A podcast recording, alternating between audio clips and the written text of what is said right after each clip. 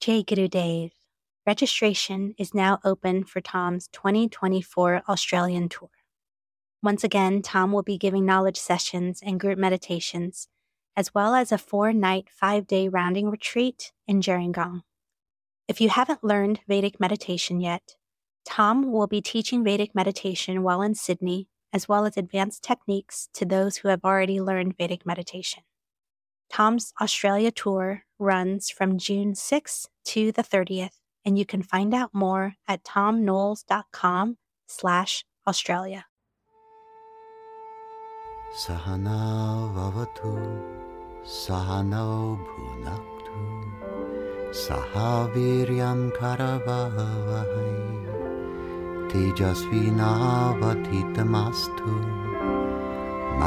vidvishavahai.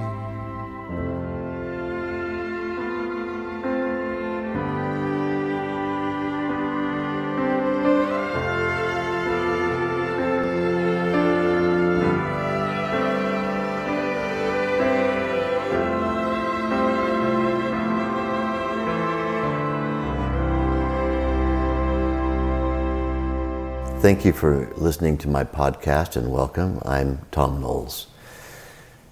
In this installment of our podcast, my team and I thought it might be good for you to hear me talk about what it's like to learn Vedic meditation.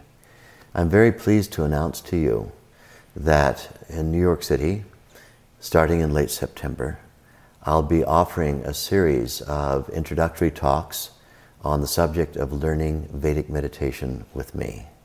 If you have a look at my website, www.thomknoles.com, you'll see all of the details of how to attend certain introductory talks, some of them done live, some of them done over Zoom, to make yourself comfortable about going ahead with the course and registering to learn with me when I begin teaching in early October.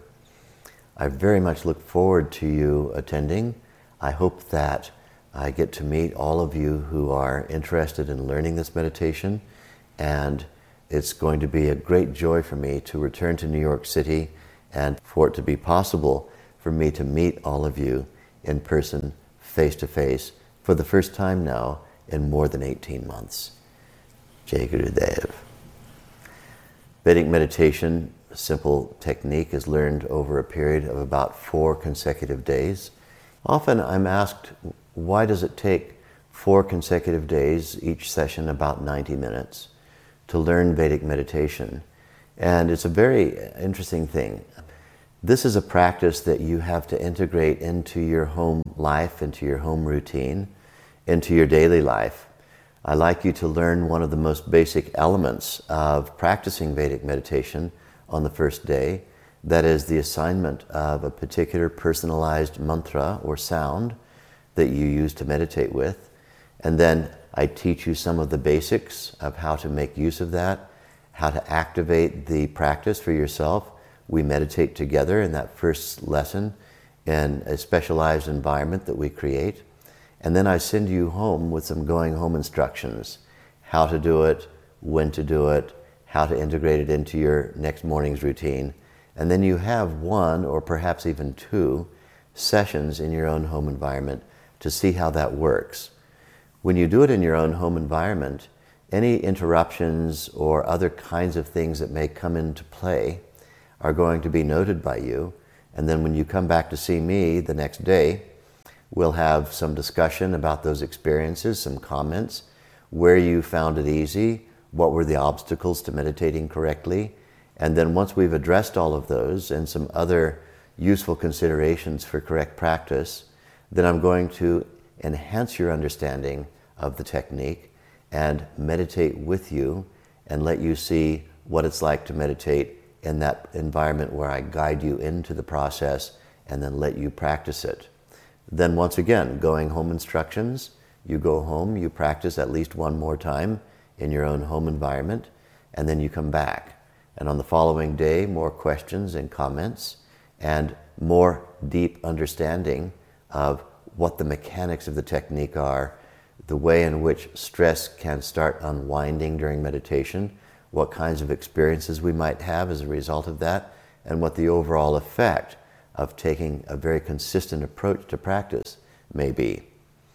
Then you go home again with some going home instructions. You practice again in your own home environment. And you return on the fourth day, and we get into more questions, more comments, and a deeper understanding of how to maintain your practice day to day. You've graduated now in the fourth day from your initial instruction, from your basic training, but I give you a format whereby you can sense how do I know when I'm doing it correctly? How do I know when I'm doing it incorrectly? And you have a very good idea of how to integrate it into your program at home because you've done it for four days. And I've checked in on you each one of those four days. So the four days is really the end of the most basic training in an ancient technique, which, once installed into your life, is going to create revolutionary change. And since we're going to be investing about 20 minutes each morning and about 20 minutes each evening in our home life in the practice of Vedic meditation, we want to be absolutely sure right from the outset that we're getting it right and we understand what it is we're doing. And it takes about 90 minutes on each of four days to really install and instill that depth of knowledge and understanding and practice and experience. It's a delightful experience, actually. We get to know each other quite well over those first four days, and I'm able to guide you straight into your practice in a very practical way so that by the time the four days is finished, you're able very efficiently to practice the technique of Vedic meditation on your own at home. This is the goal. And a prerequisite for joining is an introductory talk. And I'd like to just tell you a little bit about what happens in an introductory talk so you can see why it's a very good idea prior to coming and learning to meditate. First of all, it's very important for us to have a very good idea of all of the effects that Vedic meditation is intended to produce, something about the person who's going to be teaching you, that's me. So you get to see a little bit of me first before you commit to taking the course. You have a bit of an idea as to what the range of effects will be from learning Vedic meditation. It's very important for us to have an understanding of the course and how it's going to function. On the first day of the course, you learn some basic elements. On the next day of the course, you've had some practice at home and you're going to learn a little bit more about the mechanics of the practice, the operating principles. On the second day after your initiation into meditation, you're going to find an understanding of the phenomenology of stress release. And on the last day, a vision of possibilities. It's very important to get some understanding of how the course is delineated. And then, if you have an interest in continuing from that point, then you can make your commitment. I'm interested in teaching people who really understand what they're embarking on. And so I've made it a prerequisite that people attend in person an introductory talk given by me prior to learning to meditate. And I promise it won't be boring. It'll be a very fascinating tale of who I am, why it is I'm qualified to teach you, and what it is about this practice and this course that is going to be so promising for you. Plus, it costs you absolutely nothing prior to making your commitment. So please do come to my introductory talk. I think you'll enjoy it very much.